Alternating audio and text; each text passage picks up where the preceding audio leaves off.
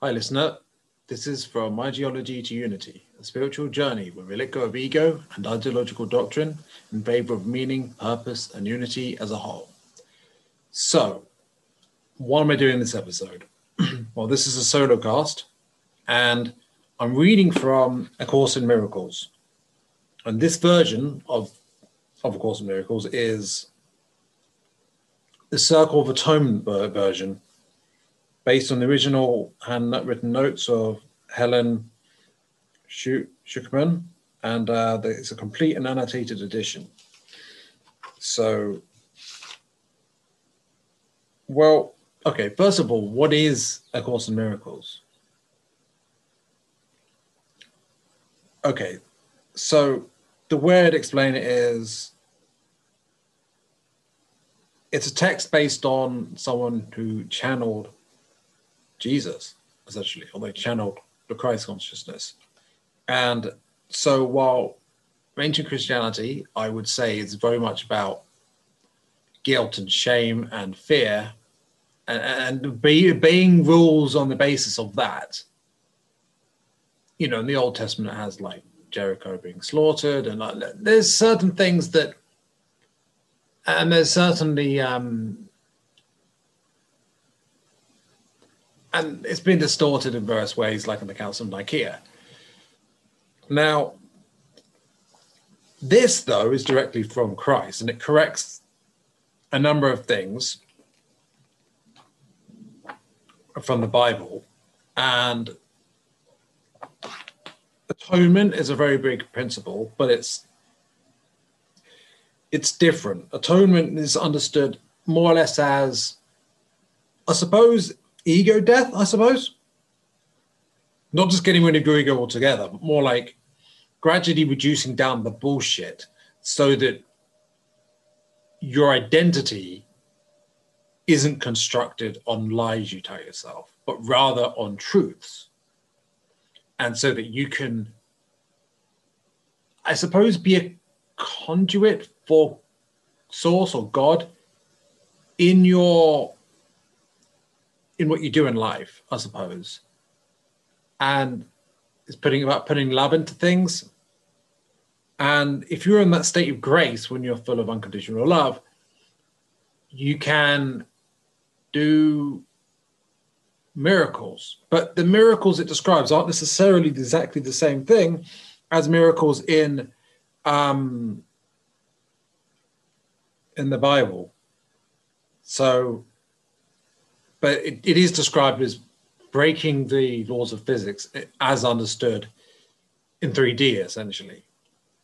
Anyway, um, I could go further into describing the, the uh, Course in Miracles, but what I'm going to do is I'm going to go straight into some readings. Now, I asked for some advice about certain questions I had about A Course in Miracles, given that I've only read like several chapters so far. And I asked someone who's been reading it more for some pointers about certain things. You know, I asked them questions and they suggested certain certain lessons in the workbook to look at. And I started reading it today and I decided I realized I could just read out to you.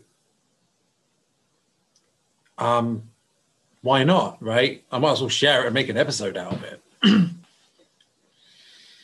So I was trying to get to a certain lesson because it shows them an order. So I was trying to get to 107, which was suggested that I look at. Lesson 107. But I turned on to lesson 100, no, le, lesson 93. And I read a bit and I realized it's page 1111. Now, I'm not going to give you all the details, but in my private life, I've been getting one, one, one, one a few times, and the tarot card it represents, I got a reading where that came up, or at least I came across the magician card for what's been going on, Well, what will be my next step, what's going on. So, yeah, I'm. I suppose I'm magic is the theme of what my next step and my personal growth, I suppose. I, I don't know. That that seemed to be what was suggested anyway. And one one one one. Well, one is generally aligned with the card is the magician for that. Um, and so I saw what I turned on to page one one one one by accident. I was like, okay, I'm going to read this. I've already read this bit, this, this lesson, but I'm going to read it out to you because I, I feel like it's quite quite a good lesson. It's quite helpful. So this is lesson 93.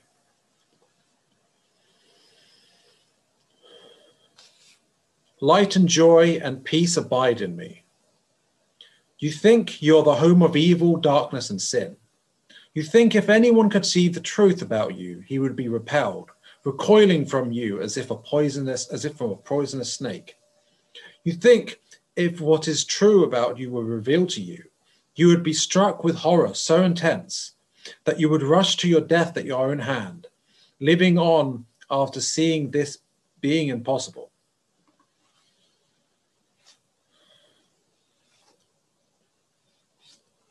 That's one. Two, these beliefs are so firmly fixed that it is hard indeed to help you see that they are based on nothing. That you have made mistakes is obvious. That you have sought salvation in strange ways, have been deceived, deceiving, and afraid of foolish, afraid of foolish fantasies and savage dreams, and have bowed down to idols made of dust. All this is true by what you now believe. Three. Today we question this, not from the point of view of what you think, but from a very different reference point, from all from which such idle thoughts are meaningless. These thoughts are not according to God's will. He does not share these weird beliefs with you. This is enough to prove that they are wrong but you do not perceive that this is so. Four, why would you not be overjoyed to be assured that all the evil which you think you did was never done, that all your sins are nothing, that you are as pure and holy as you were created, and that light and joy and peace abide in you? Your image of God cannot withstand the will of God. You think that this is death, but it is life. You think you are destroyed, but you are saved. Five, the self you made is not the Son of God. Therefore, this self does not exist at all. And everything it seems to do and think means nothing. It is neither bad nor good. It is unreal and nothing more than that. It does not battle with the Son of God. It does not hurt him, nor attack his peace. It has not changed creation, nor reduced eternal sinlessness to sin, and son to hate. Oh, and, and love to hate. What power can the self you made possess when it would contradict the will of God?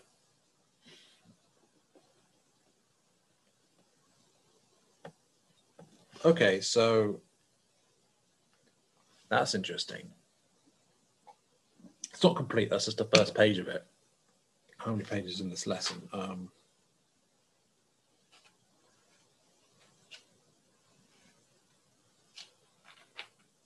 uh, two and a bit. So, okay. I, I suppose I don't. I'm not I won't say I disagree with some of it, but some of it's um, I haven't yet found compatibility with the law of one with yet. So, at least I'm not sure about. So,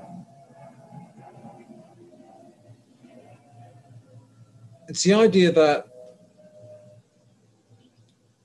I suppose anything negative isn't real and I suppose maybe it depends on how it's defined. But coming from the perspective of the law of one, it and I was um I actually interviewed oh dear. Jim McCarty the other day, one of the the original three. He was he transcribed the Law of One, uh, while Carla Rueckert was um, channeling it, and Don Elkins was asking the questions. And I'm very grateful to have interviewed him. One of the things he said was, what did he say? There was a point I was getting to. But, um, well, he was talking about the dark and the light is all the same to source. It sees it the same. It's just simply, or serves serves others and serves itself. That it just source sees it. It gains experience from all of that. It learns from all of that, and ultimately, while servants to self beings can't really go beyond low sixth density on that path, they can and they had to go back and go do service to others after that. They can um the source still learns greatly from that and there's a reason why that path even exists why duality exists however that's not entirely the message that i've been getting from a course in miracles I better turn my phone off before someone calls me or something. Wait. Pardon me. Yeah, so um, how do I how do we interpret this? The I suppose I can't remember what that film was called. There was a film that talked about true and true true, right? So maybe the uh, true true is uh, the love and light. I mean, certainly the dark side of things, serves the self, it is actually founded on dishonesty. It's founded on lies.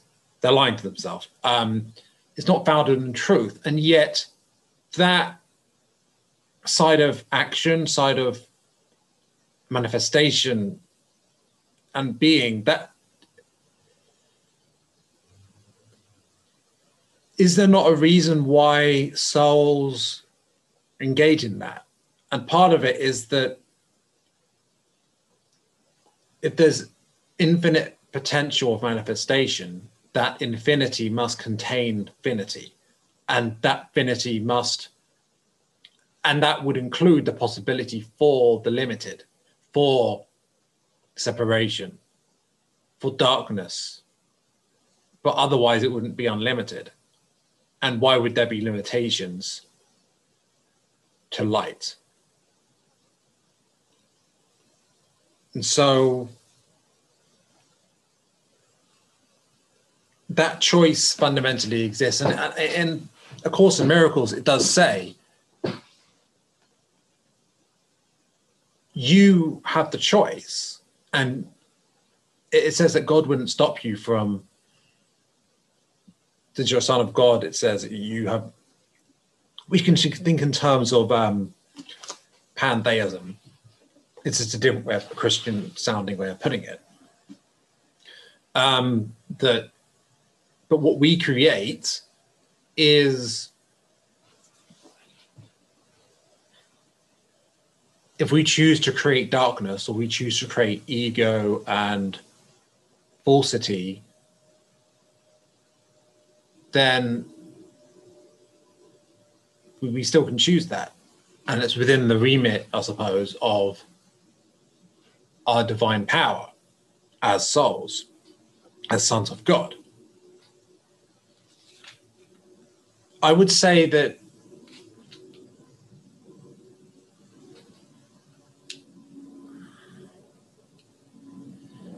dishonesty, untruth, darkness, negativity, there must be, in my opinion, something that must be part of existence in some way. Even if it's not true existence, it's maybe untrue existence.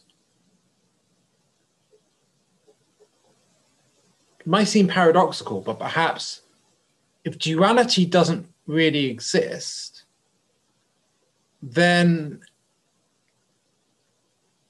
the truth is ultimately beyond truth and falsity, but rather truth falsity. Um, there's this tendency for Ra to speak of in terms of one thing and an opposite with a hyphen between them, because ultimately they're not really different. And one example of this I thought of recently is this idea about what society will be like after the ascension, where work play will be how it's all done. And essentially acting with a, an open heart, doing, I suppose you could call a labor of love. Like picture Michelangelo and his art, um, or Leonardo da Vinci sort of thing. Imagine someone with an open heart, pouring their heart and almost like chan- with um, all the chakras open and light coming in from source and through them, and maybe light coming from Gaia, meeting in the heart and then pouring out them, choosing to allow that to flow through them into their work. Now, for example, the art or whatever it is they're doing. Now, if everyone doing this and all their action, what that would be would be work play. And honestly, I think it does align with what miracle work is described as in this text, which um, oh, I'm not, not going to define it right now, but you might have a clue about what it is already. And Right. So that's an example. And so if truth, if truth falsity has a false divide of truth and falsity and is really both, then there's a point at which, well, duality becomes meaningless, polarity becomes meaningless and ultimately it's united as one. And in such a way that the infinite whole and its manifestations, including dishonest manifestations or, quote, dark manifestations, or unloving manifestations or fearful manifestations, are part of the divine potential. And maybe that's a way in which we can see it as it's not really real. But if we consider simulation theory, ultimately the only really real thing would be God, souls. Um, right? But, and source. But in another sense, it's very noteworthy, is it not, that there is created, the, the created. And I don't mean souls, I mean there is what's in the holographic universe, but there is that which is manifested and wielded, created, molded in experience around us. That there's, you know, there's it seem like physical objects. There's different energy, there's laws of physics. There's whatever, even if it's a quote simulation, if it's created from source, if it comes from source, I, I see it as real in a sense, even if it's not as, even if it's a lower tier of real. That's how I see it. And if that's not entirely consistent with um, um, the with um, Course in Miracles, or if that's some might interpret A Course in Miracles differently. That's all right. Now, I know it's a tangent, but um, it's something I wanted to talk about anyway. So, all right. So, where was I? I'm sorry if I'm kind of looking down on doing this, but it's kind of a heavy book. Like, oh, the book might fill out there. And, uh, so if I were to, um, read all of it like, you know, up here. It would just like, would be a workout, wouldn't it? Okay, back to it. So, um, let's carry on. Six, your sinlessness is guaranteed by God. Over and over must be set. Over and over, this must be repeated until it is accepted. It is true, your sinlessness is guaranteed by God. Nothing can touch it, nor can change what God created as eternal. The self you made, evil and full of sin, is meaningless. Your sinlessness is guaranteed by God, and light and joy and peace abide in you. Well, there's definitely something to that, even if it's higher, even if we interpret it as just a higher tier of truth. Um, I suppose we can see that as compatible, and certainly it's a good point in a sense. It's certainly what's ultimately much more meaningful is that which is aligned with source. Seven, salvation requires the acceptance of what of but one thought. You are as God created you, not what you made of yourself. Whatever evil you may think you did, you are as God created you. Whatever mistakes you made, the truth about you is unchanged. Creation is eternal and unalterable. Your sinlessness is guaranteed by God. You are and will forever be exactly as you were created. Light and joy and peace abide in you because God put them there. To clarify, I see this as referring to the spirit body and the rest being kind of construction of of souls and souls. Uh, so I suppose in that light, in all incarnation and all 3D space uh, in time is all not really real. I, but maybe the the definition of real and true being used by Jesus here isn't is a high condition for what maybe he's defining it as not being true and real unless it meets certain high conditions or like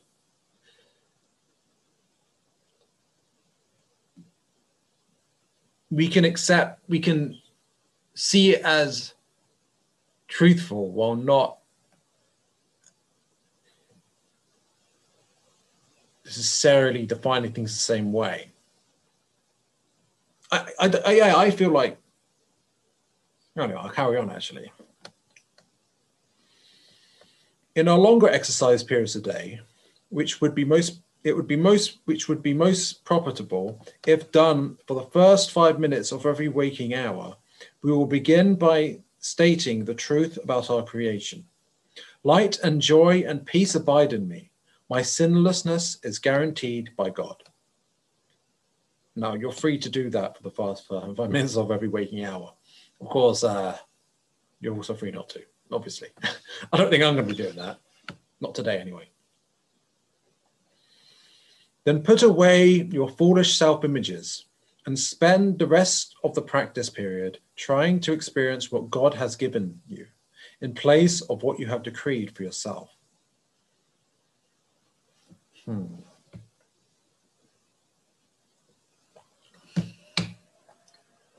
Wow, it's pretty self-explanatory, I suppose. This um what has been decreed for yourself or self images, it's referring to the ego. You're what God created or what you made. One self is true, the other is not there. Try to experience the unity of your one self. Try to appreciate its holiness and the love in which it was, created. Try not to interfere with the self, which God created as you by hiding its majesty behind the tiny idols of evil and sinfulness you have made to replace it. Let it come into its own. Here you are, this is you, and light and joy and peace abide in you because it is so. Because this is so. Now, this reminds me a lot of the Tao, or my understanding of Taoism, which is well, the Tao is the way, and yin and yang represent chaos and order, and the way is it's striking a balance between them and every in the moment. But where that balance is struck between them might move like a river.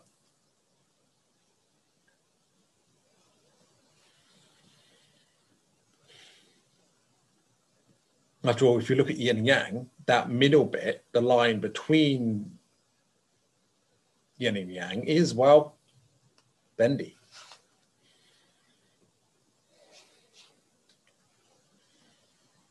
You may not be willing or even able to use the first five minutes of each hour for these exercises. Try, however, to do so when you can.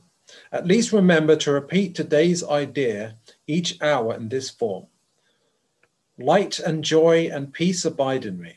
My sinlessness is guaranteed by God. Now, of course, God, source, infinite creator, much of a muchness, really. I, I see no reason why this would be incompatible with the law of one. I suppose it just takes a bit of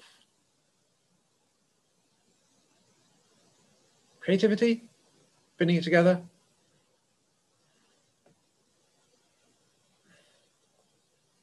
I mean, Carla Rueckert was had a good relationship with Christ. Um, she from a young age. So, and by that I mean she probably channeled Christ in some way, just privately. Um, so, I don't think that. In fact, she even channeled Christ in some of the some of what she wrote. You can see it on our, L slash L Research. It's um, actually, do I have it here? Yeah, I'll see if I can find it. I, I, I know it's like I'm recording right now, but sorry. Ah, yes, yes, this is what I'm wearing. I did yoga earlier. Fashion gurus with winks. Um,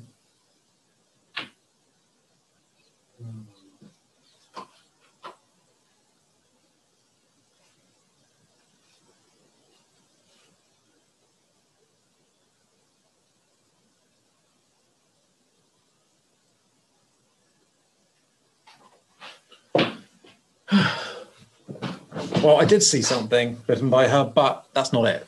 It's actually a PDF. You can get it for free, I think, on their website. I, I can't remember what it's called. Um, but she wrote a series of short texts, I suppose, like maybe one page long, maybe less, maybe slightly more. And she was channeling Jesus. That's all I'll say. And so I, I, I definitely see the law of one as compatible with this. You know, it feels like a Bible. The the yeah, it definitely it's got those thin pages and everything, and it's nice. I suppose that's what it feels like for Christians, right? To have their own Bible. Um, anyway, where was I?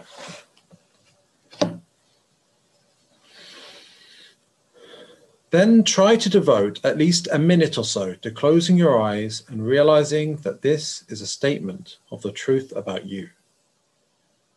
If a situation arises which seems to be disturbing, quickly dispel the illusion of fear by repeating the idea again. Should you be tempted to become angry with someone, tell him silently Light and joy and peace abide in you. Your sinlessness is guaranteed by God. I will also, at this point, even though it's not entirely relevant, repeat something,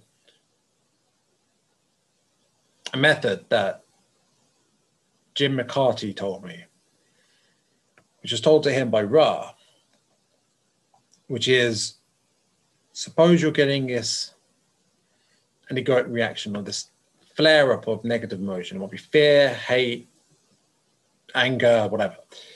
Um, their love will, if you wait, let yourself feel it and wait, and love will come. You will start to feel love and wait until, and you just wait until love is felt within you to the same intensity.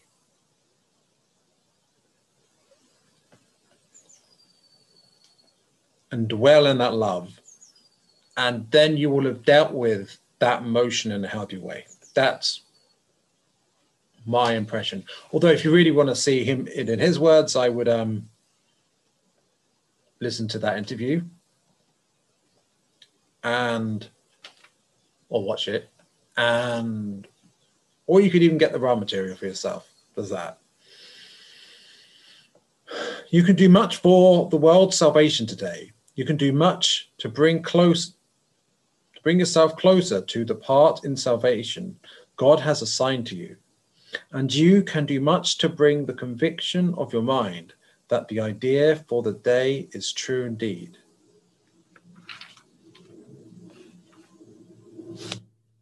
Now, that's a page I turned on to randomly. What, this, now we're going to a, a page that I was suggested to read. So this is lesson 106.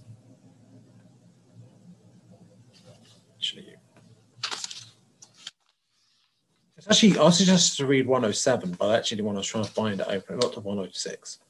I decided I'd them there. So here we are. Lesson 106.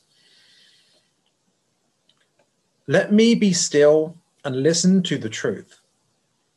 If you will lay aside the ego's voice, however loudly it may seem to call, if you will not accept its petty gifts, which give you nothing that you really want, if you will listen with an open mind, which has not told you what salvation is, then you will hear the mighty voice of truth, quiet in power, strong in stillness, and completely certain in its messages.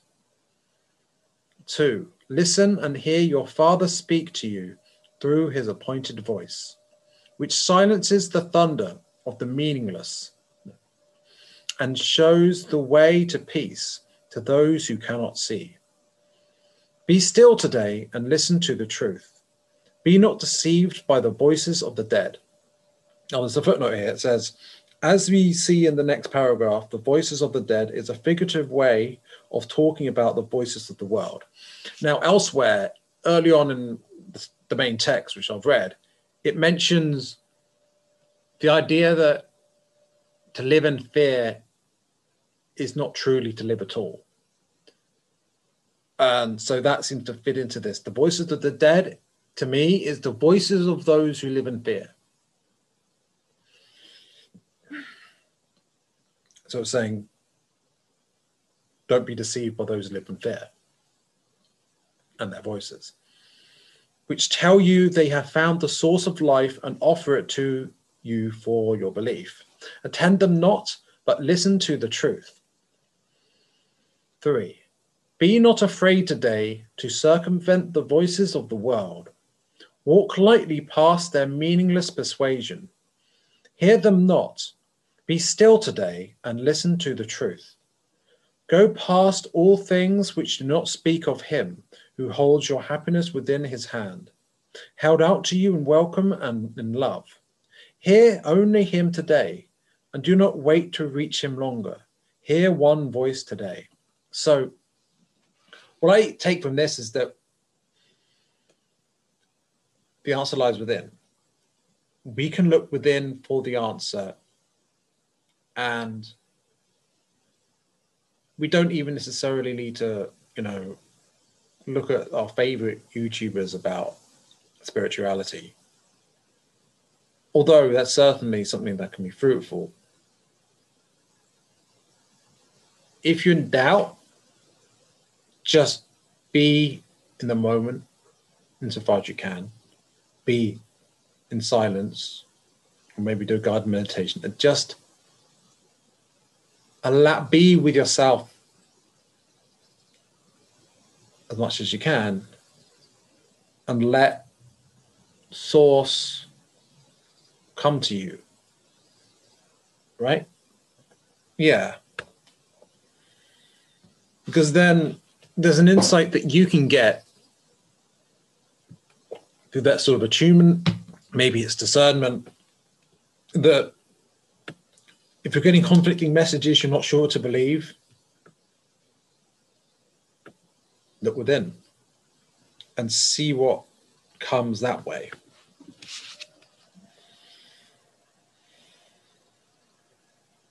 See what comes to you. Today, the promise of God's word is kept. Hear and be silent. He would speak to you. He comes with miracles a thousand times as happy and as wonderful as those you have ever dreamt or wished for, dreamed or wished for in your dreams. So, oh, I'll carry reading. His miracles are true. They will not fade when dreaming ends. They end his, the dream instead and last forever, for they come from God to his dear Son, whose other name is you. And note that son here is being used loosely as essentially child of God. And my impression is that if you think of it in terms of the law of one,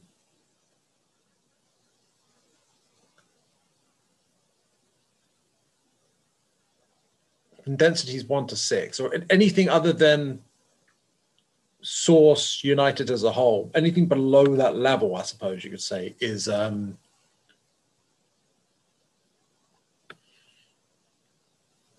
in a sense, a child of God or a son of God in this terminology. And Jesus is actually, the Christ consciousness is actually included as a son in God in such a position where Christ can hold out a hand to us, one's hand, and on the other hand, would be holding God's hand or Source's hand, on the other hand, holding us. and can help us when we might be stuck in ego and can yeah it can help us in that way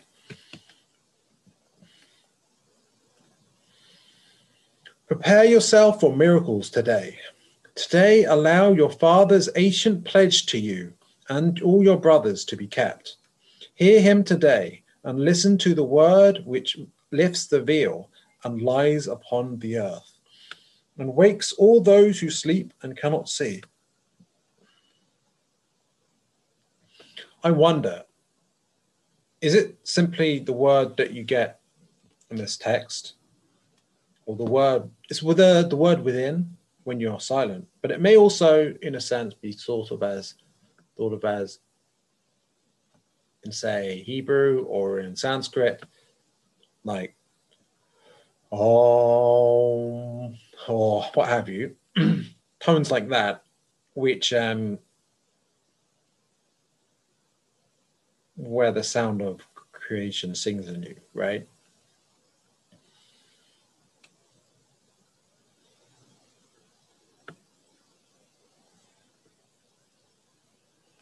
And it helps you wake up. Wakes all those who sleep and cannot see it gives you a sight beyond your regular sight, perhaps helps you open your third eye. Uh, lifts the veil that lies upon the earth. I mean, I imagine you know what the veil is the veil of forgetting. It allows us to see, remember past lives and, and, and the like to such an extent, or at least enables that prospect.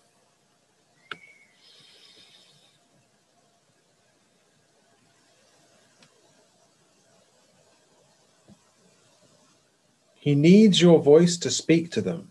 For who could reach God's Son except his Father, calling through yourself. So, all souls, in a sense, are source, and source is God. And we can listen to that voice in the silence, that voice within, the source, and we can communicate that word out to others. And if they are receptive to listen, they can hear that word and that the word of God and the word of source, it may wake them up. And so that is, I think that is a manner of service to self. I said that, didn't I? I just said that. I got more in work to do, huh? Ha. Huh. Although, actually, that technically is true. That is technically true in a law of one sense. Service to self is actually, technically speaking, giving experience and learning to source. But uh, Freud would have a field day, wouldn't he? Well, I don't know. I can't really give you an explanation of what that is. Um,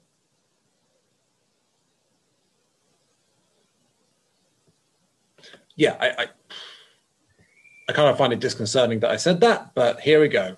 Yes, service to others. Um, yeah. oh dear.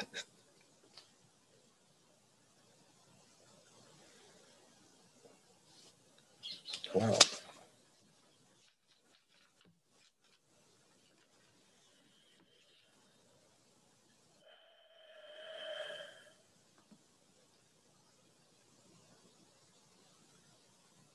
Maybe that's catalyst.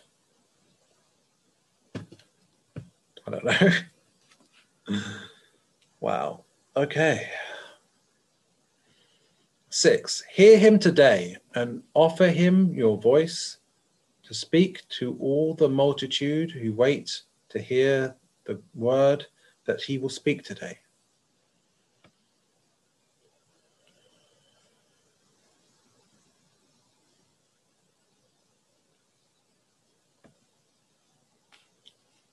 Be ready for salvation. It is here and will today be given unto you. And you will learn your function from the one who chose it in your Father's name for you. 7. Listen today, and you will hear a voice that will resound throughout the world through you. The bringer of all miracles has need that you receive them first, and thus become the joyous giver of what you received. Thus does salvation start, and thus it ends, when everything is yours and everything is given away it will remain with you forever, and the lesson has been learned.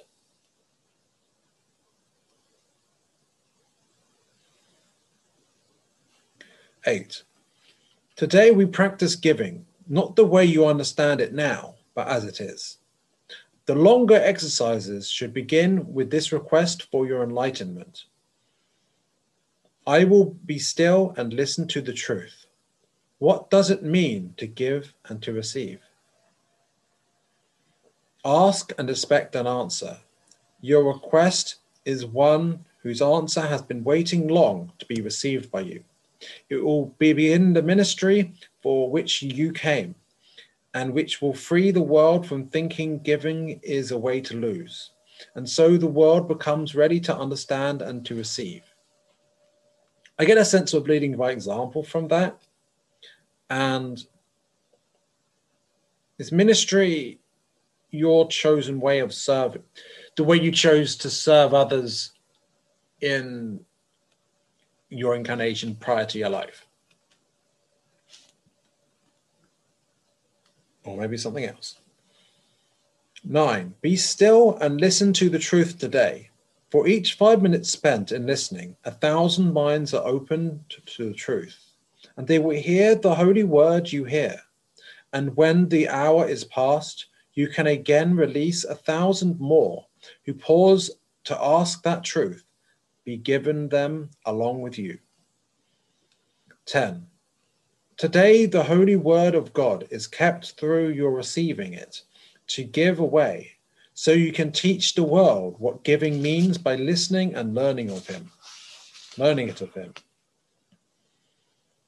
Do not forget today to reinforce your choice to hear and to receive the word by this reminder given to yourself as often as is possible today. Let me be still and su-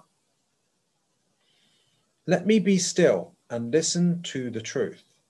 I am the messenger of God today. My voice is His to give what I receive.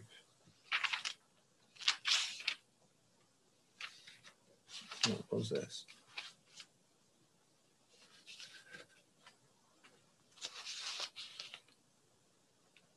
This was some insight I got I would say from a spirit guides about this is a post-it note I wrote on it, using it as a bookmark. Um, I'll tell you what I wrote. Uh, this is about, I think this is about healing and magic. Um,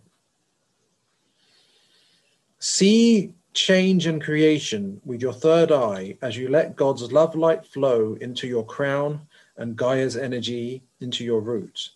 As it comes together in a ball in your heart chakra Feel the love for all things. See, visualize the change. Ask source and set the intention. Put love into it. Visualize change occur in the moment. Let it be. Breathe deep throughout. Heal. Figured I might as well mention it. Okay, so next page. Well, that's lesson 07. So the actual lesson that I've suggested to read originally. Actually, no, this is actually preliminary for another one, but well, I'm going to go through it. Lesson 107 Truth will correct all errors in my mind. What can correct illusions but the truth? And what are errors but illusions which remain unrecognized for what they are? Where truth has entered, errors disappear. They merely vanish, leaving not a trace by which to be remembered. They are gone because without belief they have no life, and so they disappear to nothingness, returning whence they came.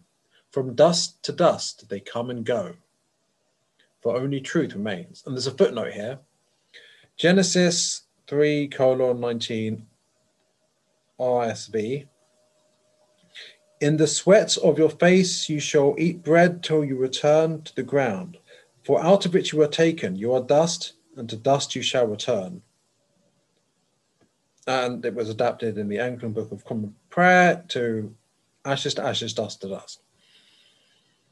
Two, can you imagine what a state of mind without illusions is? How it would feel? Try to remember when there was a time, perhaps a minute, maybe even less, when nothing came to interrupt your peace. When you were certain you were loved and safe. Then try to picture what it would be like to have that moment extended to the end of time and to eternity. Then let the sense of quiet that you felt be multiplied by a hundred times, then be multiplied by another hundred more. And now you have a hint, not more than just the faintest imitation, intim, intimation of the state of your mind will rest in when the truth has come. So, if that's a hint about fourth density and beyond, well, well, I think it is essentially. Uh, if you want to know what it'll be like after the ascension, that that's a clue. So pretty good, huh? Without illusions, there could be no fear, no doubt, and no attack. When truth has come, all pain is over, for there is no room for transitory thoughts and dead ideas to linger in your mind. Truth occupies your mind completely, liberating you from all beliefs in the ephemeral They have no place because the truth has come and they are nowhere. They cannot be found, for truth is everywhere forever now. 4. When truth has come, it does not stay a while to disappear or change to something else. It does not shift and alter in its form, nor come and go, and go and come again. It stays exactly as it always was, depended on in every need and trusted with a perfect trust. In all the seeming difficulties and the doubts which the appearances the world presents engender, they will merely blow away when the truth corrects the errors in your mind. 5. When truth has come, it harbors in its wings the gifts of perfect constancy and love which does not falter in the face of pain, but looks beyond it steadily and sure. Here is the gift of healing, for the truth needs no defense, and therefore no attack is possible. Illusions can be brought to truth to be corrected, but the truth stands far beyond illusions and cannot be brought to them to turn them into truth.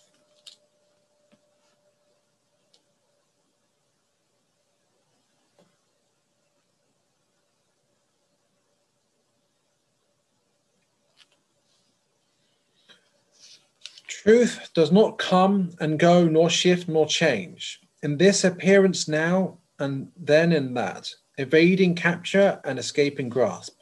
It does not hide, it stands in open light, in obvious accessibility. It is impossible that anyone could seek it truly and would not succeed. So, what I'm getting from this is well, truth is peace and it brings peace. You don't need to defend yourself and you don't need to attack others and you feel no need to when you're in peace and love and when when you really have truth i mean what that tells us is is if you are if you find yourself where you're attached to a sense of truth and you're trying to tell any other people what to believe you're kind of attacking other people's egos or their identity in some sense. You're attacking, whether you realize it or not. And if you're attacking, it's not really truth, is it? Otherwise, you wouldn't be attacking, you'd be acting peacefully.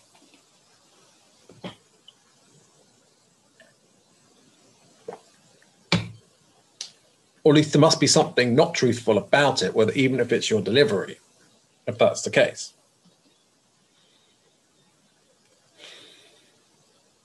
And another thing seems to be that to get the truth, you need to unravel your lies or bring bring untruth to truth. Allow the light of truth to shine forth and transform you and transform it, rather than simply you can't bring truth down to your level, you need to rise to it. And that may include rising your frequency.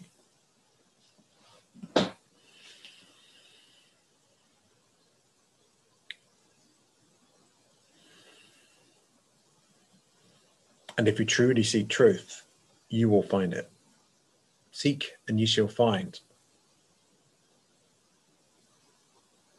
So, Today belongs to truth. Give truth its due, and it will give you yours. You were not meant to suffer and to die. Your Father wills these dreams be gone. Let truth correct them all. We do not ask for what we do not have. We merely ask for what belongs to us, that we may recognize it as our own. Today we practice on the happy note of certainty which has been born of truth. The shaky and unsteady footsteps of illusion are not ours, are not our approach today. We are as certain of success as we are sure we live and hope and breathe and think. We do not doubt we walk with truth today and count on it to enter into all the exercises that we do this day.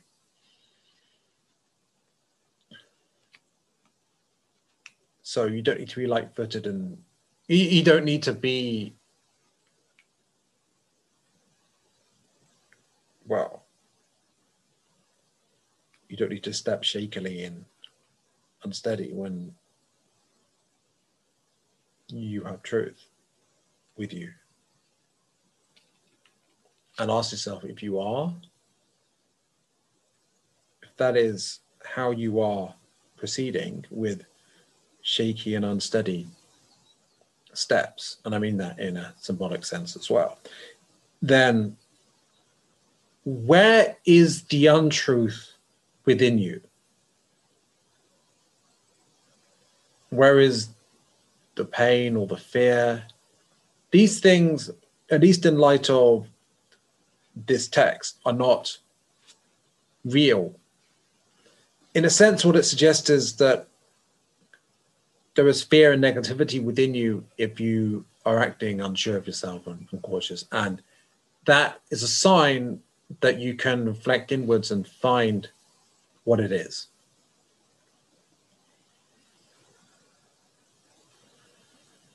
Begin by asking him who goes with you upon this undertaking that he be your awareness as you go with him. And uh, this footnote says, Him who goes with you is yourself, Christ, who accompanies you on the journey home as a companion and brother, but who, when you awaken, will be recognized by you as yourself. So the Christ consciousness is with us.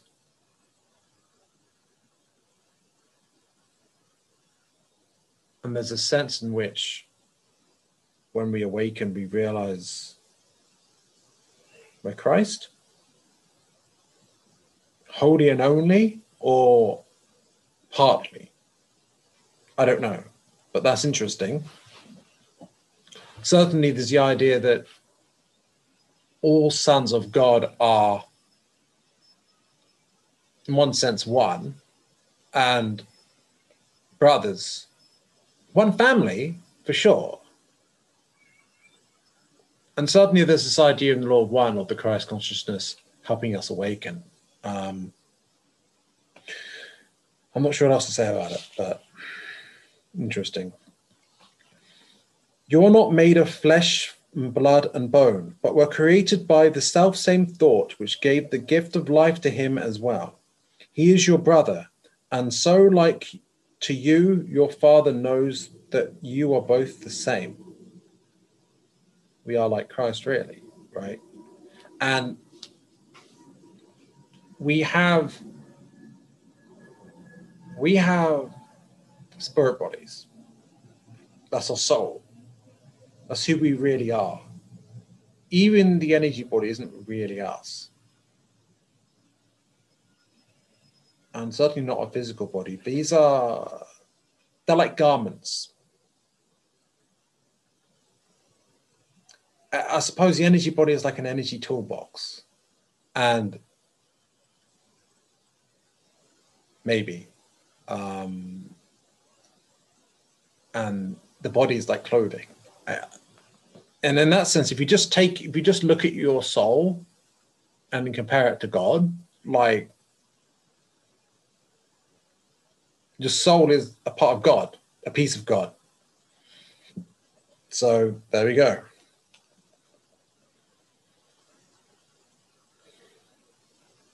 10.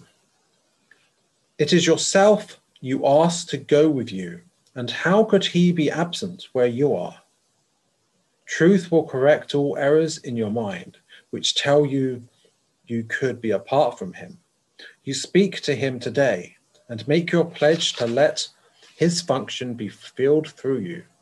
To share his function is to share his joy. His confidence is with you, as you say, Truth will correct all errors in my mind, and I will rest in him who is myself. Then let him lead you gently to the truth, which will envelop you and give you peace so deep and tranquil that you will return to the familiar world reluctantly. Hmm. And certainly, it's a brave thing to incarnate in a sense, especially when you go back to the spirit world or what have you, and you experience that peacefulness. But from what I read in David Wilcock book, The Synchronicity Key, is there comes a point where a curiosity begins about the next life. Anyway.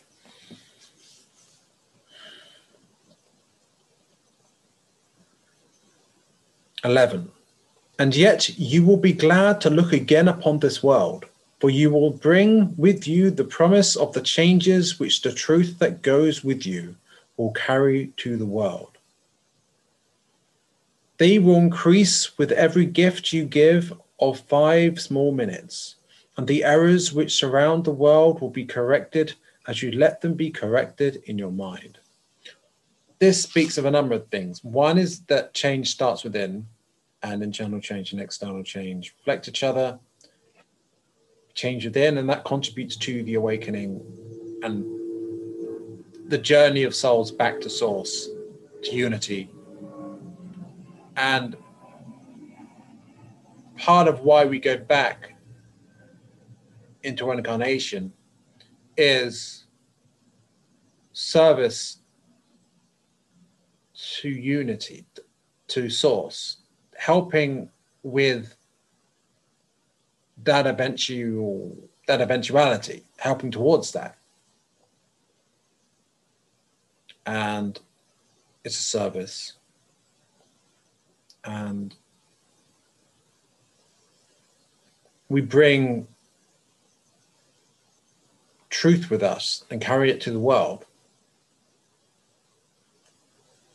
I suppose part of what we're here for is to bring the truth that we brought here out from ourselves and out to each other. And that truth is source's truth, God's truth, divine truth, and help others do the same and bring us all closer to unity and the light.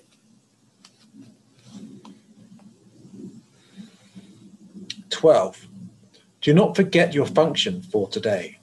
Each time you tell yourself with confidence, truth will correct all errors in my mind. You speak for all the world and him who would release the world as he would set you free. Believe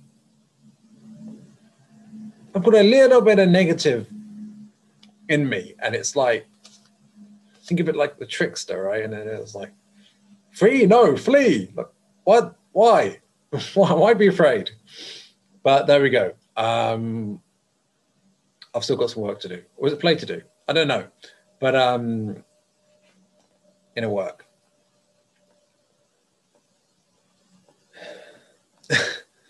it's actually quite funny, isn't it?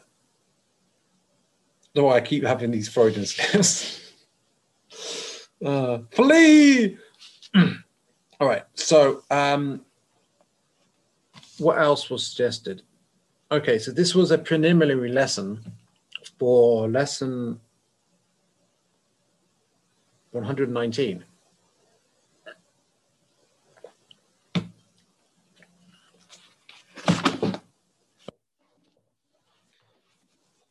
Okay, 119, 119.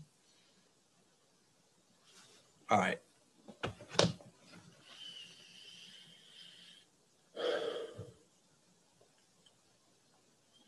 For morning and evening review. One, with reference to page one, with lesson 107. Truth will correct all errors in my mind. I am mistaken when I think I can be hurt in any way. I am God's son, whose self rests safely in the mind of God. So I'm going to do that again because it's written in three lines like a poem. And I'm going to do it in that way.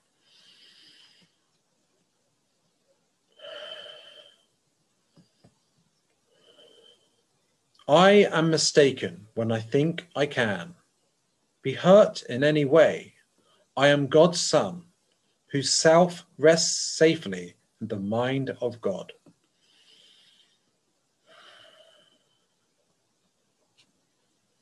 Two, with reference to lesson 108, is wait, 108. To give and to receive are one in truth.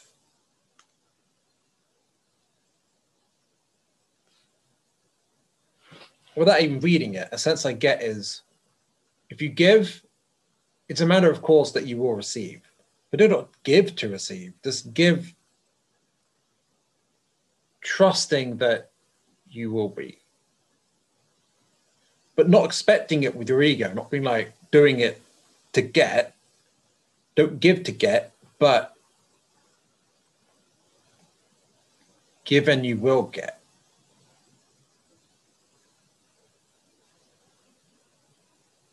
But it must be about love, otherwise, it doesn't work that way.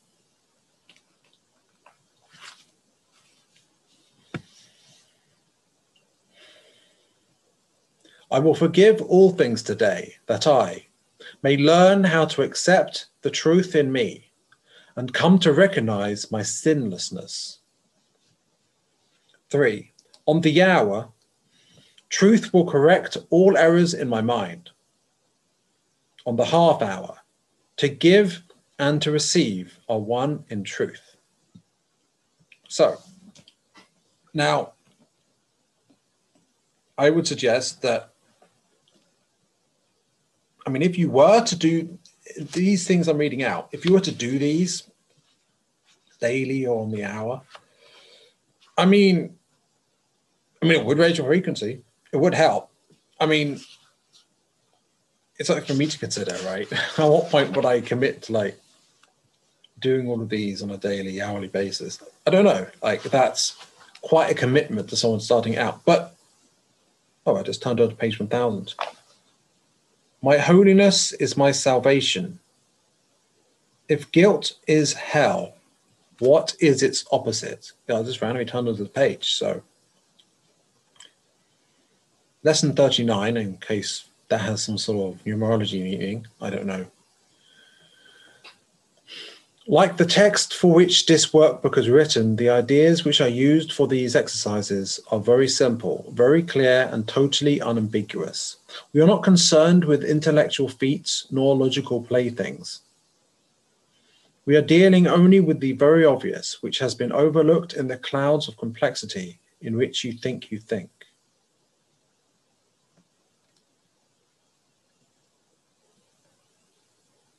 If you're watching this on YouTube and you think I'm over or feel I'm over complicating it, maybe overthinking it, do say, I, I would like to know. But guilt, uh, perhaps the shame, same applies to shame as well, but um, guilt is hell. It doesn't help. It's a low frequency. It and when people feel that way, they don't necessarily act better anyway um, I mean, some might say, okay, someone's guilty or someone's ashamed, and so it's like a fear of what other people think of you, or maybe it's a separate emotion from that as well. Like, but if they just act better, but without being better at heart, without a any more love in them, that they're not really moving in a positive direction. And it's low frequency, like it makes someone feel smaller. And when people are in pain, they're more likely to lash out and hurt others. So I don't feel like I don't feel like the idea the idea that guilt and shame are a way to train, condition, and learn like that's what the Bible teaches, right? And I think there's a reason why the Christ consciousness was channeled with this, with these lessons, because something valuable was lost, distorted, perhaps deliberately, by, I would say, Saturnian forces. And to clarify, the Romans actually highly venerated Saturn. If you know Greek mythology, that would be Kronos, the god of time and limitation. Actually, Zeus's father, uh, who tried to eat him. Um, one of the titans in Greek mythology. Not a nice chap. Um, also, Saturn has been the prevailing in astrology. Saturn has been prevailing over this age, the, the past age of Pisces. I think has been prevailing over the age of Aries too, and honestly, every single one since the fall of the Atlanteans. Now, that itself is not backed up. I just that that feels right to me. Um, yeah, it was a Roman psyop to, because like real Christian ideas, like like what's in this, were the real the ideas of Christ were actually a threat. Um, that's why they were sent to, sent to the lions. Um, but well, when it was gaining traction, they just did the next best thing, which is co-opt it. And so something that was of the light, they twisted into something of the darkness. And so even though, you know, Christians see, they may even see New Age ideas as a satanic. But insofar as it's even a thing, I mean, there's um, if you really look at the Bible, like it's questionable if any, if Satan's even a real figure other than a sort of vague reference to the opposition, right?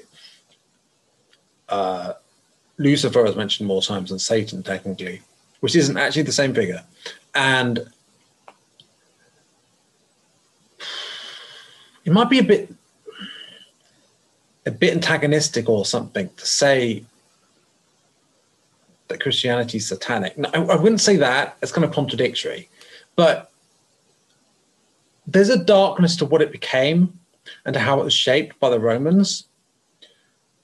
Keep in mind the Romans did slavery and were very big on control and domination. Um, in fact, they kind of mastered it. They mastered warfare, which is the opposite of peace. Keep that in mind. Now, they had a good legal system, but um, something that something that Carla Carter mentioned about the Mongol Empire actually is that Genghis Khan was service to self, and you might think that there wouldn't be anything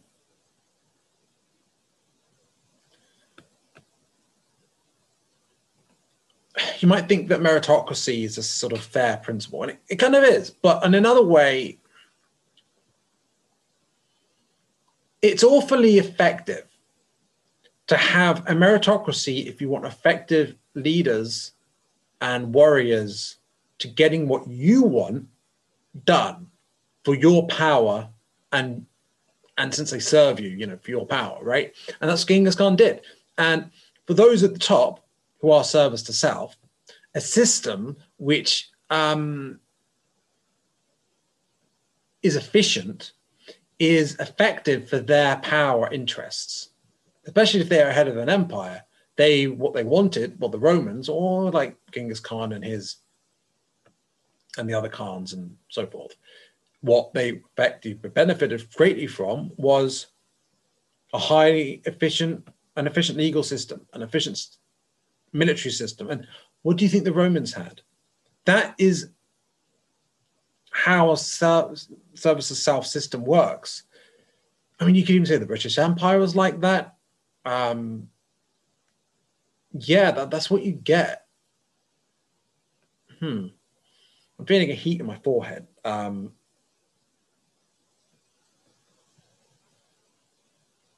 so um, I wonder why that is. Anyway, I'm reading about guilt. Uh, anyway, so um,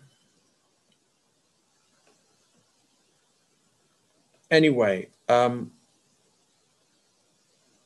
guilt is hell, and religion that promotes guilt is hellish. I mean, the experience of guilt is hellish. I mean, I mean, they would say, "Oh, well, I mean, those who are guilty are, oh, they're guilty. They're the sinful ones. They, and if they experience hell, that's justice, right? But that's just what an, an abuser would teach you to be guilty. Um, that's just what such a system would teach.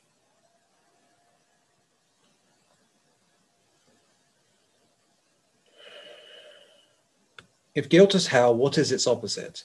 This is not difficult, surely. The hesitation which you might you may feel in answering is not due to the ambiguity of the question, but do you believe that guilt is hell? If you did, you would see at once how direct and simple the text is, and you would not need a workbook at all. No one needs practice to gain what he is already his. We have already said that your holiness is the salvation of the world. What about your own salvation? You cannot give what you do not have. A savior must be saved. How else can he teach salvation? Today's exercises will apply to you alone, recognizing that your salvation is crucial to the salvation of the world. As you apply the exercises to your own world, the whole world will stand to benefit. Your Holiness is the answer to every question that was ever asked, is being asked now, or will be asked in future in the future.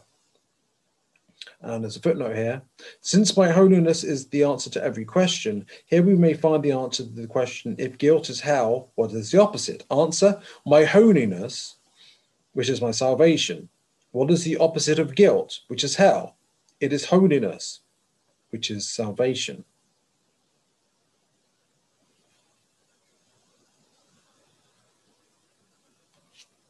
Begin the practice period. Oh, there's a whole bunch of text there. Um, I'll read it out. Begin the practice period as usual by repeating today's idea in yourself, to yourself. Then, with closed eyes, search out for your unloving thoughts in whatever form they appear uneasiness, depression, anger, fear, worry, attack, insecurity, and so on. Whatever form they take, they are unloving and therefore fearful. And so it is from them that you need to be saved.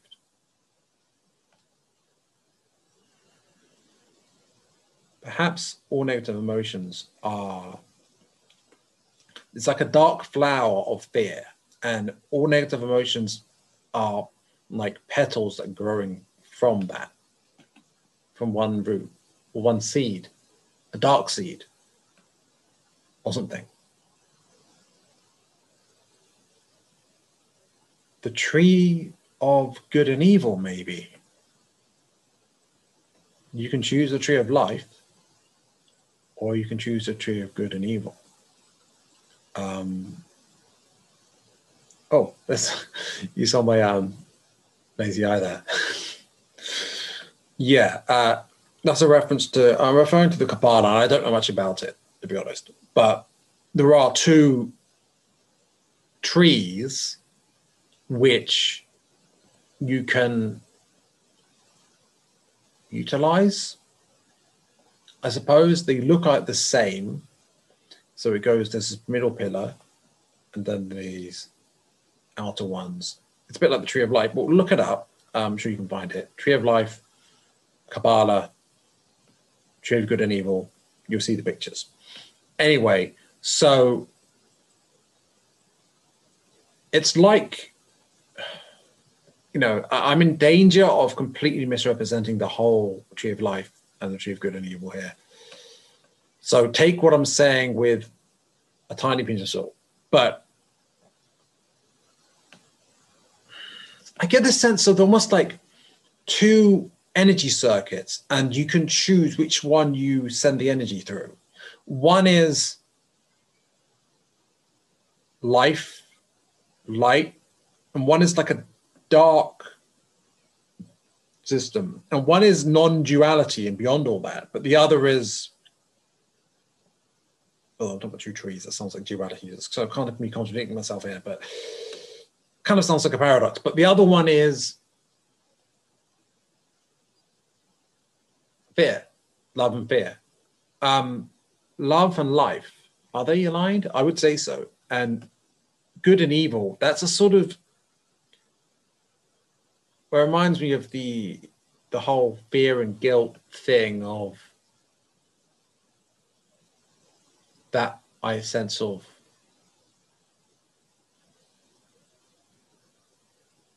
things. But I don't know. Um, I would gladly be corrected by someone who knows a lot about the Kabbalah, to be honest. Um,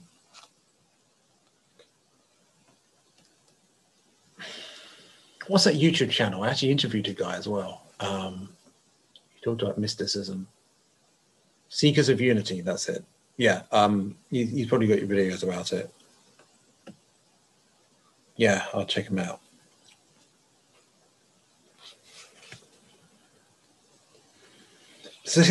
Specific situations, events, or personalities you associate with unloving thoughts of any kind are suitable subjects for today's exercises. It is imperative for you, for your own salvation, that you see them very different. It said differently, but very differently. Sure, I'll take that. And it is your blessing on them that will save you and give you vision. Eight, slowly, without conscious selection and without undue emphasis on any one in particular, search your mind for any thought that stands between you and your salvation. As I was reading out, fear came to mind. So for me, that's what it'll be. Oh, no, another one just came. I'm not good enough. There you go. That just came to me. Uh, apply the idea for today to each of them in this way. My unloving thoughts about I'm not good enough are keeping me in hell my holiness is my salvation. And this footnote unloving thoughts are keeping us in hell because they cause guilt, and we are told above guilt is hell.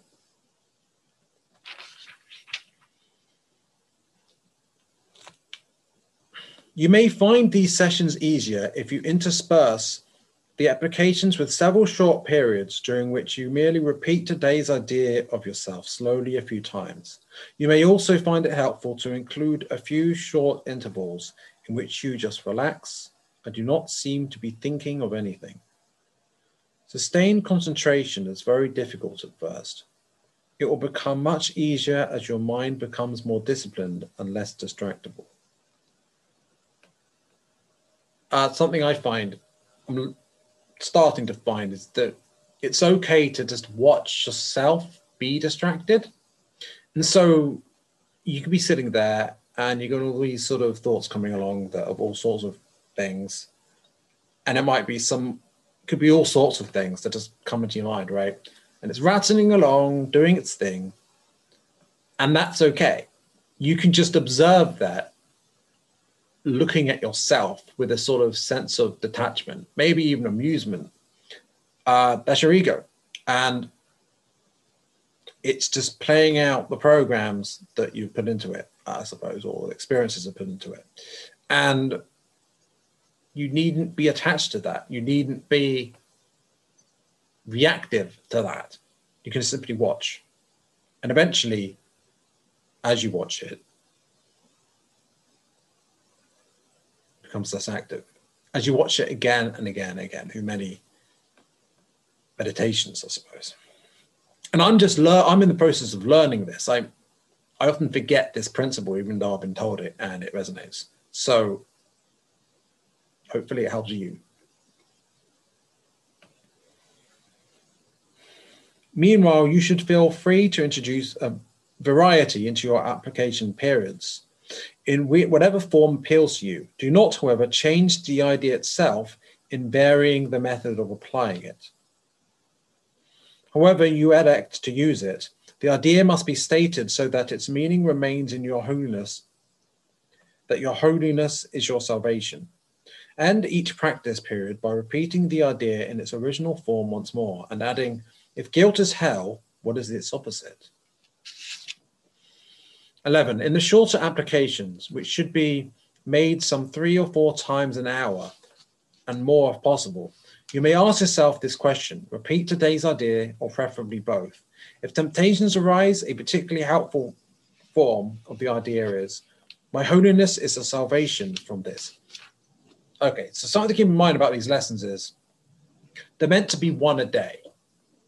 Uh, you can do it in order.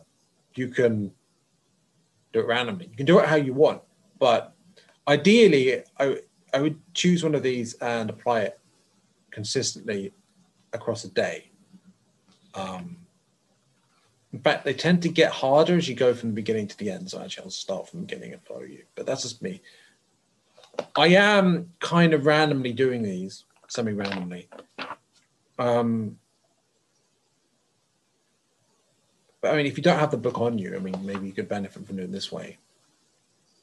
And of course, you don't need to do it full on as consistent every hour, every half hour, what have you. You could just do it once in a day and you'd benefit from it. It's just a matter of how much you benefit, depending on how much you do.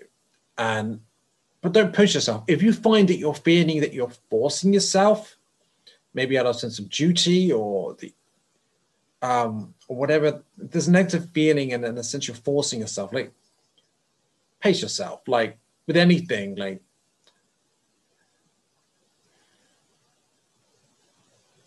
oh, that was a yoga teacher. She says there's sukram, no, sukram and sukram or something like that. Uh, it's a steadiness and ease or, or something, where you don't want. I suppose it's a bit like yin and yang, right? You, want to do things in a balanced way. You don't want to, and it doesn't want to be forced because if it's forced, well, probably more your ego involved, and that's the last thing you want. So, and you know, awakening and these practices they take time to practice I mean, the practices, so they're here. So, yeah. What next? I was looking for a page there. Um, that's lesson 39 I, was on. Hmm. Let's try one more. Um, there's a bunch more to look at that I was directed to, but hmm.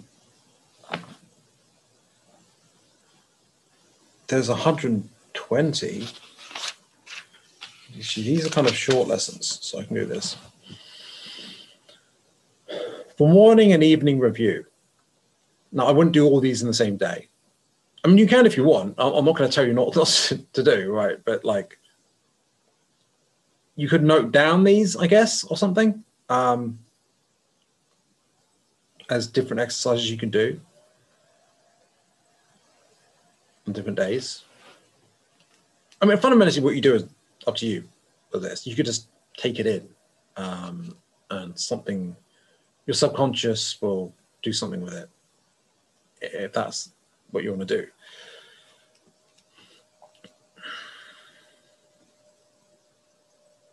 Interestingly, each of these lessons makes references to other ones. Well, not all of them, some of them do.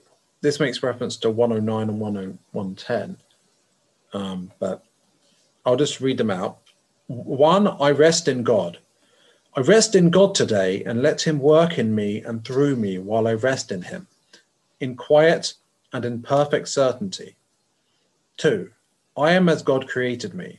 I am God's son. Today I'll lay aside all sick illusions of myself and let my Father tell me what I really am. I thought that came to my head love as I said that. Three, on the hour, I rest in God.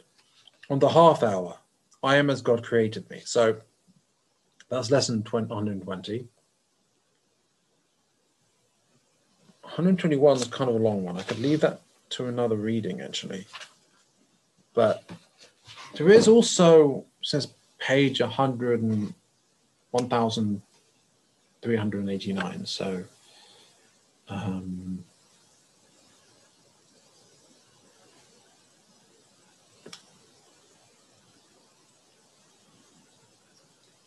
I'll go there. I haven't done lesson 121 and 122, and I'll leave that for another one because I've gone on for a while. I, I sense that. Um,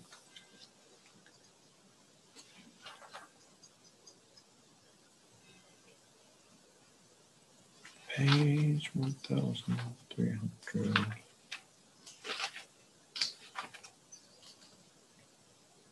I just turned on to lesson 154. I'm among the ministers of God. Interesting. Um, give me your blessing, Holy Son of God. Okay, so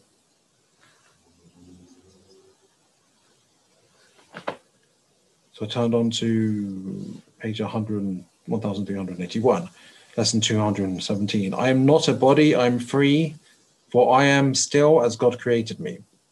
So your spirit body.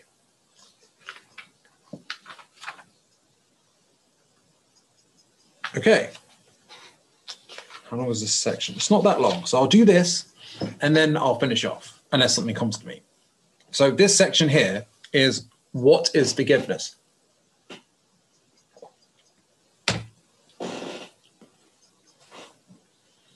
And forgiveness is a key theme, a key principle in A Course in Miracles. Forgiving yourself is part of how your atonement it's part of atonement. And atonement is a key principle. So, yeah, I'll read it out. What is forgiveness? Forgiveness recognizes what you thought your brother did to you has not occurred. So, uh, consider um, something someone did to you that hurt. And Jesus is telling you it hasn't really occurred. You might feel like, well, it did. I, I experienced it. Like, were you telling me it didn't ever occurred? I suppose. I suppose it's a tacit reference to simulation theory, perhaps, um, or at least we can use that to understand it.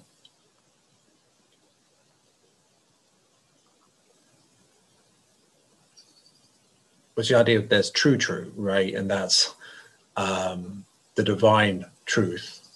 And then there's egoic experience. And that isn't the same.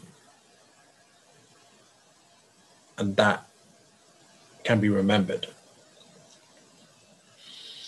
It does not pardon sins and make them real. It sees there was no sin and then there's not guilt and forgiveness for what you're guilty for or culpable for. It's like it's not real. The divine purity is what's really real, what really matters, and what really heals. It's love. The, the heart, the love, light, and truth are linked. And you see how it is when you see with light. Shrouded in darkness you don't see how it is with darkness with an absence of light. And lies obscure the truth. Like darkness they shroud truth. They get in the way of light. And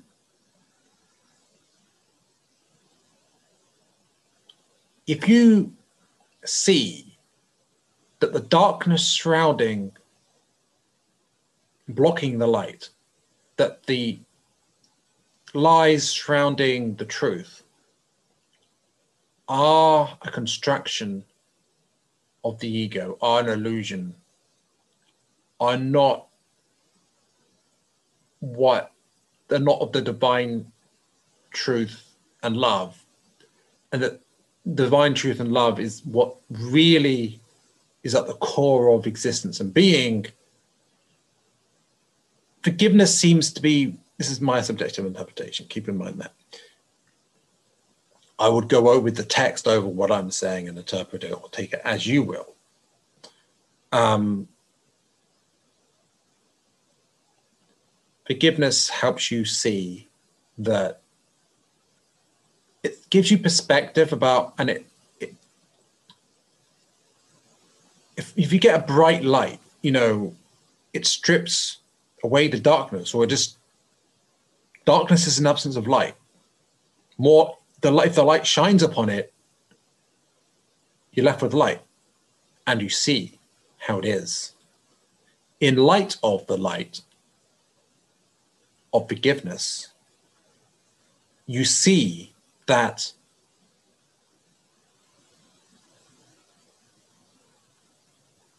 the darkness it shot upon isn't there.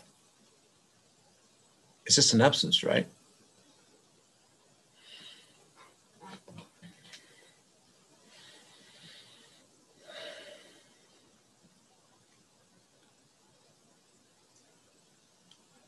And in this view are all your sins forgiven. What is sin except a false idea about God's Son? Forgiveness merely sees its falsity and therefore lets it go. What then is free to take its place is now the will of God. An unforgiving thought is one which makes a judgment that it will not raise to doubt, although it is untrue. The mind is closed and will not be released. The thought protects projection. Footnote 11. This seems to mean that an unforgiving thought that we will not raise to doubt protects our projection of guilt onto our brother. And what this means is when we do that, we're feeling it. And when we are inciting guilt in another, um, well, it's a projection. It's actually ours. And the healthy thing to do would be to look honestly at how we feel, at that guilt, shine light of truth upon it, and purify ourselves essentially. Um, but if we don't do that, if instead we just stubbornly stick to the projection and protect the projection with judgment, then that unforgiving thought, that is, um, well, I mean, it's self destructive, really. And it causes suffering. And let's see what more is said on it. Tightening its chains so that distortions are more veiled and more obscure, less easily accessible to doubt, and further kept from reason. What can come between a fixed projection and the aim that has chosen? What can come between a fixed projection and the aim that it has chosen as its needed goal? Three, an unforgiving thought does many things. In frantic action, it pursues its goal, twisting and overturning what it sees as interfering with its chosen path. Distortion is its purpose, and by the means by which it would accommodate, accomplish it as well. It sets about its furious attempts to smash reality without concern for anything that would appear to pose a contradiction to its point of view. Forgiveness, on the other hand, is still and quietly does nothing. It offends no aspect of reality, nor seeks to twist it to appearances it likes. It merely looks and waits and judges not. He who would not forgive must judge, for he must judge his failure to forgive. But he who would forgive himself must learn to welcome truth exactly as it is. And this can be painful for people, especially when this can be painful for people because, like, people have had trauma. They've you know, they've had hard experiences. They've got beliefs. So, the way this text describes the way the text are working, A Course in Miracles, there you go, great memory of mine the way it describes ego from in my perspective is that it's it starts out with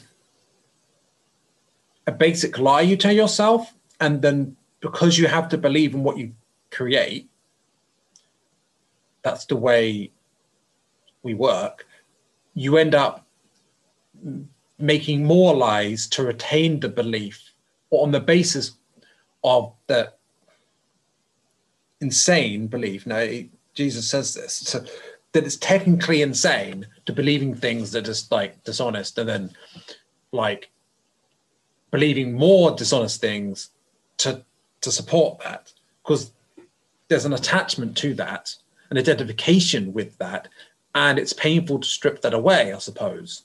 Or at least it's hard even it's hard to think in other terms. And you have to allow the light to shine on it.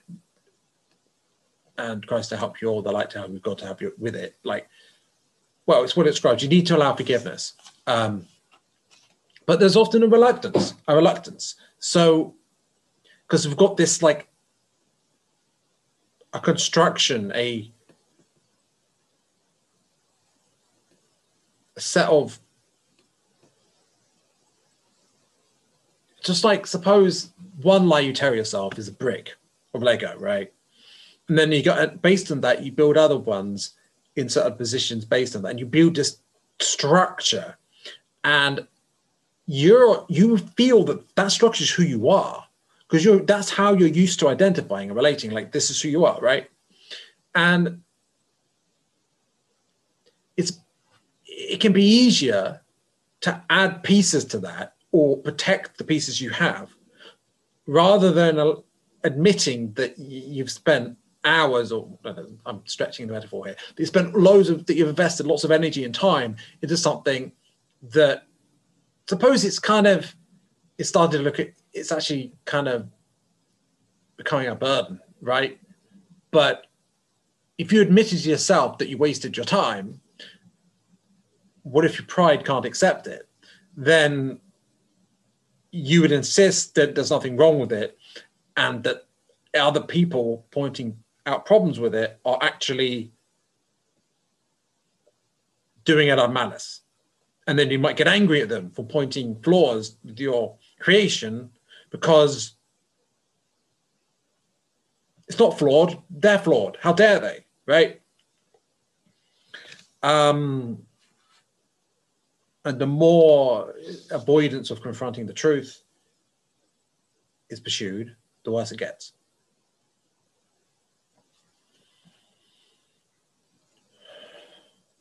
Five, do nothing then, and let forgiveness show you what to do through him who is your guide, your savior and protector, strong in hope and certain of your ultimate success. He has forgiven you already for such is his function, given him by God. Now must you share his function and forgive whom he has saved, whose sinlessness he sees, and whom he honors as the Son of God. And I've got a footnote. Our brother is the one whom he has saved, whose sinlessness he sees, and whom he honors as the Son of God. So, that's you. And how many people worldwide, how much of this conflict, of this, like the, the politics and the disagreements over COVID and so many other things, like how much of it could be healed through forgiveness?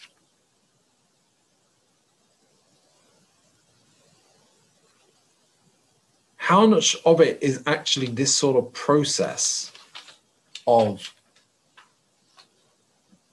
lies upon lies told to oneself like are people of unforgiving thoughts of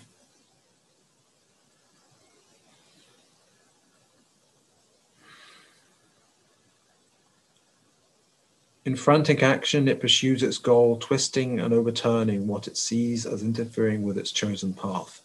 Distortion is its purpose, and the means by which it would accomplish it as well. It sets about its furious attempts to smash reality without concern for anything that would appear to pose a contradiction to its point of view. Well, that's politics, isn't it? Not inherently politics. I would say that it's possible to have loving politics, truly loving politics. Um, but it would be, you know, the difference would be like night and day, right? Judgment, so much of it, there's so much judgment in all of this conflict and all of this you know this discord like there's so much judgment. One person judges another person judges back and then people are yelling at each other and fighting each other. It's just a mess. So many people are dwelling in fear and in guilt and in shame and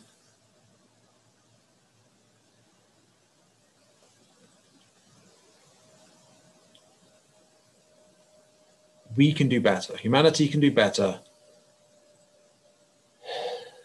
And it's this is why I'm really grateful that the awakening is happening.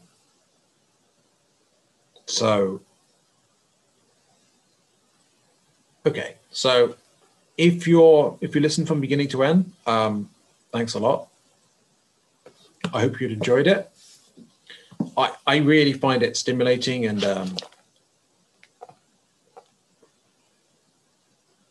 I learned a lot from this.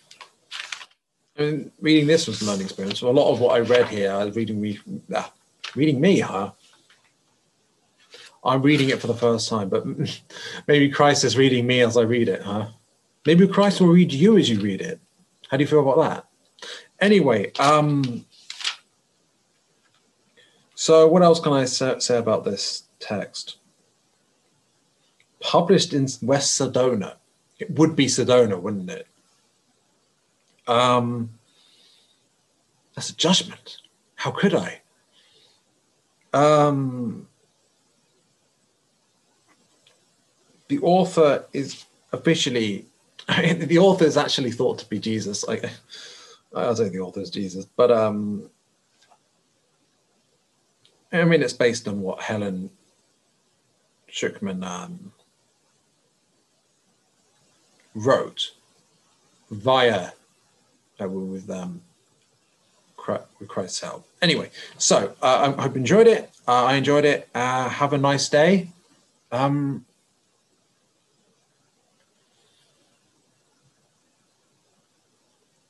dwell in love, not fear. And uh, bye for now.